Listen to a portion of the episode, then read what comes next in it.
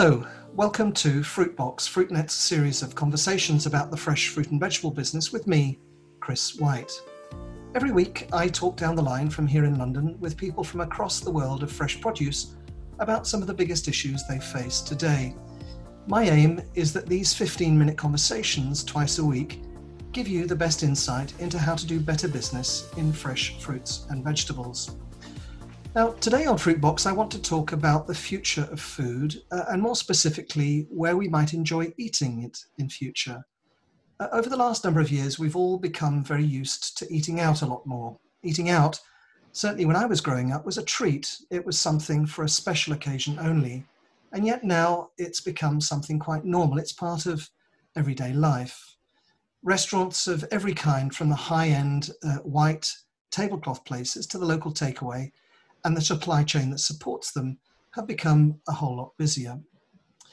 Until coronavirus came along, that is, and suddenly the restaurant business around the world shut its doors. Literally, their business collapsed almost overnight. Little by little now, we're seeing the global lockdown is being eased, and we're watching as restaurants reopen. But in these times of social distancing, will restaurants ever be the same again? And what happens to that supply chain that's helped to develop them. Joining me on Fruitbox today to look at the future of restaurants and many other things is Filip Fontaine, the chief executive of Vlam, the organization that promotes Belgian food all over the world.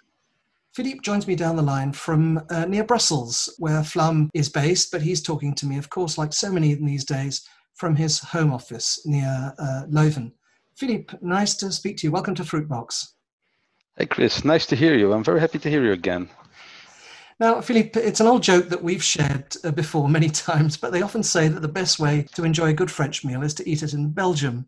Uh, and the serious point I, I, guess that I'm making is that Belgium has a, a fine tradition of haute cuisine that goes back very many years. And, and of course, you do great street food too. Uh, Belgian frites really are the very best in the world, and that's an Englishman saying it. Now, food is eaten and enjoyed with a passion in your country, and your organization plays a very pivotal role in taking that message about the fine quality of Belgian food around the world. In fact, Belgian fruits and vegetables profile their image on the basis of high quality and taste, just the kind of thing that a chef wants to serve to the diners in his restaurant. Now, Filip, you're a man who knows his way around a restaurant menu, if I can put it like that, and I guess you're itching to get your feet back under a restaurant table for lunch or for dinner sometime very soon. But after this coronavirus crisis, do you think that your favorite restaurant is ever going to be the same again? Well, that's a very good question, Chris. Um, and to be honest, first of all, I hope uh, that it will open again, uh, which is not that obvious or, or that that easy. Uh, mm. We expected that maybe more than 10% of these restaurants will never open again. But when it opens again, I think it uh, will be changed a lot. Uh, when we see, for example, in, in fruit and vegetables uh, that we have in, in our restaurants a rather high percentage of exotics, uh, I think that's something that is really going to change. Uh, we see that in fruit and vegetables. We see the same thing in meat. We see it at the at the volumes that are uh, fallen away now. And when we shift back to the new normal, uh, we're quite sure that also fruit, uh, fruit and vegetables in the restaurants will shift to more local, less exotic, and high quality. And, and do you think the, the menus will therefore be kind of more simple, that they'll be perhaps smaller and more straightforward? Well, I, I don't know. Um, it's not because food is, is or fruit or vegetables or whatever are local that menus should should become more simple. Uh, at Vlam we have a we have a website where we have uh, more than two million visitors uh, a month at this moment, uh, looking for recipes, and, and there we see that they really look for the the easy recipes uh, baking an egg, uh, making an apple pie, baking a fruit cake, things like that. Um, but that's uh, more the, the, the confident coziness that people are looking for when they're going back to in, in restaurants. I think that they want to have their the nice French cuisine again, but.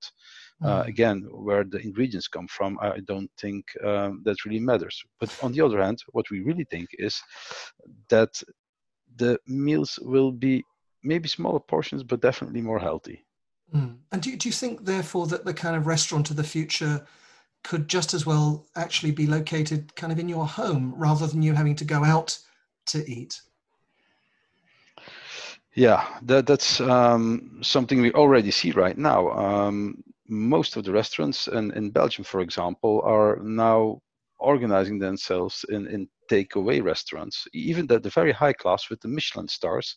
Uh, in my neighborhood, there's a Michelin star uh, restaurant. You, it, it, turned itself into a takeaway, mm. still at Michelin star prices. So, so the and and when we come to retail, it's also the same thing. But but the, the blurring of food channels um, was already happening and will uh, only speed up due to the corona crisis. People are shifting from from old normal to new normal. Everybody says the same thing. And when it comes to restaurants, when it comes to meals, uh, we'll go to something in between. At this mm-hmm. moment, we suppose everybody likes to cook a lot. Uh, because as you said in the beginning we're all at home so the time part of the time that we win uh, we use that time to cook together with our family but well the, the meetings will come up again. The the traveling will start again. So there will be a lack of time again. So people will go to restaurants again. The convenience factor and everything uh, will come back which means that we nevertheless will go to a restaurant again. But do you, do you, in the Fontaine household, imagine that um, cooking at home, and I know that you enjoy doing that, will become more a regular feature of your lives or something that you kind of leave almost for the weekends when you have more time? Well, I I think the last word you said was time uh, is, is the most crucial factor in everything time and convenience. And uh, when we have the time, we will cook. But and during the week we will not have the time the takeaway mm-hmm. will be there the, the restaurants will be there and still but maybe that's typical Bel- no i don't think it's typical belgian uh, when you have something to celebrate you don't stay at home. You go to a restaurant. That's true. Now what, what does this mean uh, for the consumer attitudes to food do you think? Uh, and, and do you think that the food that we're talking about they'll find at local supermarkets or is there a new supply chain that's going to open up to cater for this new demand that, that, that we're seeing? Uh, I think we will have, um, first of all, I think retail will, will never be the same again. And what we call now very easily food service is, is really mixing up with retail. And it will you will not only buy your apples or your pears or your bananas in, in the in the retailer, but the the food service element, the takeaway, and it was already there in most of the retailers. More in like in Great Britain, if you look in Belgium, Albert Heijn uh, was more um, um, a convenience food service supplier than a retailer maybe at a certain moment. Mm. And this is a trend that we will see more and more. That that um, you don't go, you don't only go to a retailer to buy uh, a kilo of apples, uh, but maybe you go there to buy processed uh, fruits and vegetables that yes. is already ready and, and this this mixing of buying either ingredients or either buying uh, completely prepared meals and everything that's in between that um, that will be that is boosted already right now and i think this is a trend that's going to stay because in the end we all like luxury and we all like convenience and uh, well this is the way things go and this might also affect i, I think on the long run uh, the restaurants. Uh, uh, but what is also true, and I think it's true of many, uh, certainly here in Europe, and we see it in other parts of the world as well, is that the consumer also likes to have contact with the producer. And um, and I'm sure it's true of Belgium. I, I, know it's true here to a certain extent that even in in cities uh, like mine, uh, that that uh, consumers want to have that contact to the producer, even though the producer may not be local. Now, in a in a country like Belgium, I imagine that that many people now have found a way to as it were, buy direct from the grower, and not just for fruits and vegetables. Is that is that the case? Well, that's most definitely the case. Um, we uh, actually it is a trend that we saw happening and well since uh, since um, consumers are always looking for convenience we, we started up with uh, we we call it the the short chain mm. so the, the chain between the consumer and the grower or the producer of fruit vegetables meat whatever and there we, we really see um, that, that up to, to 40,000 people a day are looking on the website where can i buy fruit and vegetables where can i buy meat directly from the producers And when we look at the producer side, there we see that they, they all say uh, they double, they, they triple the number of visits, that they have new clients. Clients are coming back, becoming the new loyal clients. Mm. And um, well, it, it's really about appreciating not only the food and, and, the quality of the food, but also the producer, the, the, the position of the grower in this world is definitely changed due to corona it, it will be uh, real really not easy to to keep that that position that once was well he, he was all over, scattered all over the place and he was responsible for everything in the environment uh, right now we see that that air is cleaner noise reduction everything mm. and and the grower is still working so mm. so his position now changed and the, the attitude from a consumer to local food has changed as well where, where it was fun, um, let's say two months ago, it was just fun to buy something local. Uh, right now, it, it, it's more like uh, this is a strategic choice of, of consumers to buy local in order to support their local growers because they prevented them from, well, let's exaggerate a little bit, Chris, starving from that. I know, I know what you mean, and and um, I mean it's interesting to me here in in in my country that we talk about the health service workers as being kind of key workers, but we also, in the same breath, talk about our farmers yeah. as being key workers. Uh, the, th- the thing that I find interesting as well is that, and Belgium is no different to other parts of Europe, in that much of the focus at food retail uh, until now has always been on price, you know, price, price, price. And, yeah. and, until this coronavirus crisis, it seems to me that is because quite suddenly, uh, and you'll see this because you go shopping for food as well, price promotions have kind of disappeared from most supermarket shelves. Now it seems that the focus is going to be even more on the values that you were talking about on, and on knowing where your food comes from and who's had a role in, in producing it. That's very true, isn't it? That's the way you think the world is today uh, and, and could be for, for a while to come. Yes, I, I think so too. The, the, these, uh, what people are, are looking for. We did a survey, for example, on, on consumers um, why do they buy do they buy more local food and what drives them to buy more local food mm-hmm. and then you really see appreciation for the grower uh, being closely connected to the food um, the, the the local as such is is really important. Uh, he he, con- he values his food way more high. Uh, there was a well up till before the Corona crisis. Um, food was um, extremely normal. It was just there and uh, it, it, was not valued uh, mm. as it should have been. And it's always like this when, when there's a lot of it, uh, of something, it, it's not really valued to, to, its real value. And, and, this is a shift that we see right now that people realize that food is valuable and that production of food is valuable. And uh, with this connection to the, these these farms where they go shopping, and we have a next channel where we say uh, the farmers really work together, and well, they call it let's say takeaway points. Mm-hmm. So in the cities, there are points where, where the farmers um, collect themselves um, their their products, and, and where people from the city who will not drive like 50 kilometers to a farm, but they can go. They they find in the city uh, let's say the, the farm shop in, in the city so they're relocating the farm shop already um, we see now that local retailers smaller retailers are trying to sell uh, as many local products as possible so also there also we see the, the blurring of uh, where a retailer didn't care where his product came from. Mm-hmm. Right now, we see that retailers are really, for example, apple juices is a very typical one in my region, where the local supermarkets uh, um, try to sell regional regional apple juices.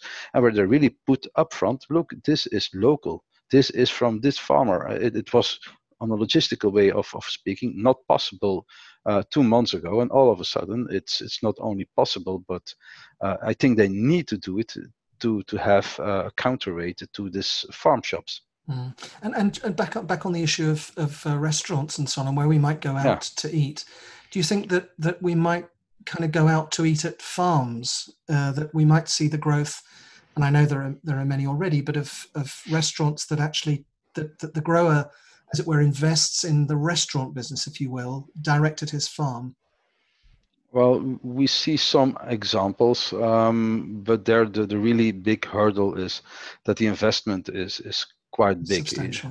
is substantial yes and and that uh, withholds them and you need a chef and so i think due to the practical and, and legal hurdles that are coming around these things, it it won't happen too easy. It's rather easy to to open a farm shop and and we have support points where you can do yeah. this or you can help them. But uh, on helping them opening a restaurant it, it's a little bit a long shot i think but we see the opposite thing um, uh, where we see for example right now that um, uh, well, where we have contacts with, with uh, hotel restaurant chains and so on, that they say they're, they're right now already looking on how sourcing on a local base. So I think there we have the opposite movement. Uh, well, we can't go to the restaurant yet, uh, but for from food service and so on, we, we heard hear these people say we're trying to to source way more local. Mm. So I, I, don't think the farm restaurant uh, will be there very quickly. Uh, but the other thing that the restaurant will connect itself to farms, that that will be a trend uh, that you will never ever think away again. Mm. Uh, and we've seen that to a certain extent already with uh, with uh, years ago with the development of the Noma uh, restaurant yeah, exactly. in, in, in, the, in, in, in Denmark, which was very much about cooking locally sourced food um, for uh, well for, for very high end uh, um, consumers and rest- yeah. restaurant uh, visitors, of course. Um, my, I'm I'm waiting for the day when we see a Michelin-starred food truck that uh, parks up in a local area and you order online your food to be delivered to your door um, and it's cooked as it were locally to you. Uh, but that's uh, perhaps uh, an exaggeration and, and will never never happen. But nonetheless it's interesting to think about it. Now to conclude what are kind of some of the implications of all of this for your stakeholders for the food producers of belgium? And in fact for producers of fine food everywhere it sounds to me that the, the future looks very good for them Exactly. That that's um, well. The, the two things on it. We all of a sudden, and it's it's always like this. Uh, well, it's an English verb. You say never waste a good crisis, and uh, and Corona gave the producers of fine food and of quality food. But I think uh, because I think well, quality more than quantity became important, and producers of quality food all of a sudden got a pole position. Uh, but it's a little bit like in Formula One. Once you have the pole position, uh, that's good. It's an excellent position to start, but it's only a start. Yes. Uh, so uh, what we try to do now at Vlammen, what I advise every producer now is you have the pole position. Now start thinking about how to win the race and how to keep up in this pole position. Mm-hmm. And that'll be the apart from all the other challenges in Corona, this will be especially for producers of fruit, vegetables, perishables. How do we keep our local for local pole mm-hmm. position? Mm-hmm. That's very interesting. But I'm afraid that's all the time we've got uh, today on Fruitbox. Filip, thank you. It's great to talk to you as always. And I look forward to enjoying a good meal with you again sometime very soon. More than happy to do so. Thanks a lot, Chris. Keep well, Filip. Um, now, I was joined down the line today by Filip Fontaine of Vlam. You can hear and find today's conversation with him and the many others I'm having here at Fruitbox on our website, fruitnet.com. They can also be found on all the major podcast platforms. Just search for the word Fruitbox. I'm pleased to say that our audience continues to grow, and it's great that so many of you are tuning in. If you want to feature in a future episode of Fruitbox, then please do drop me a line at chris at fruitnet.com.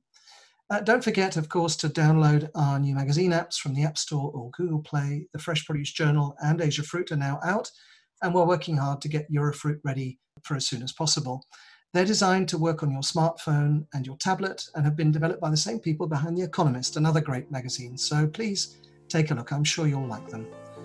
That was Fruitbox, and this is Chris White. Thank you for listening, and goodbye.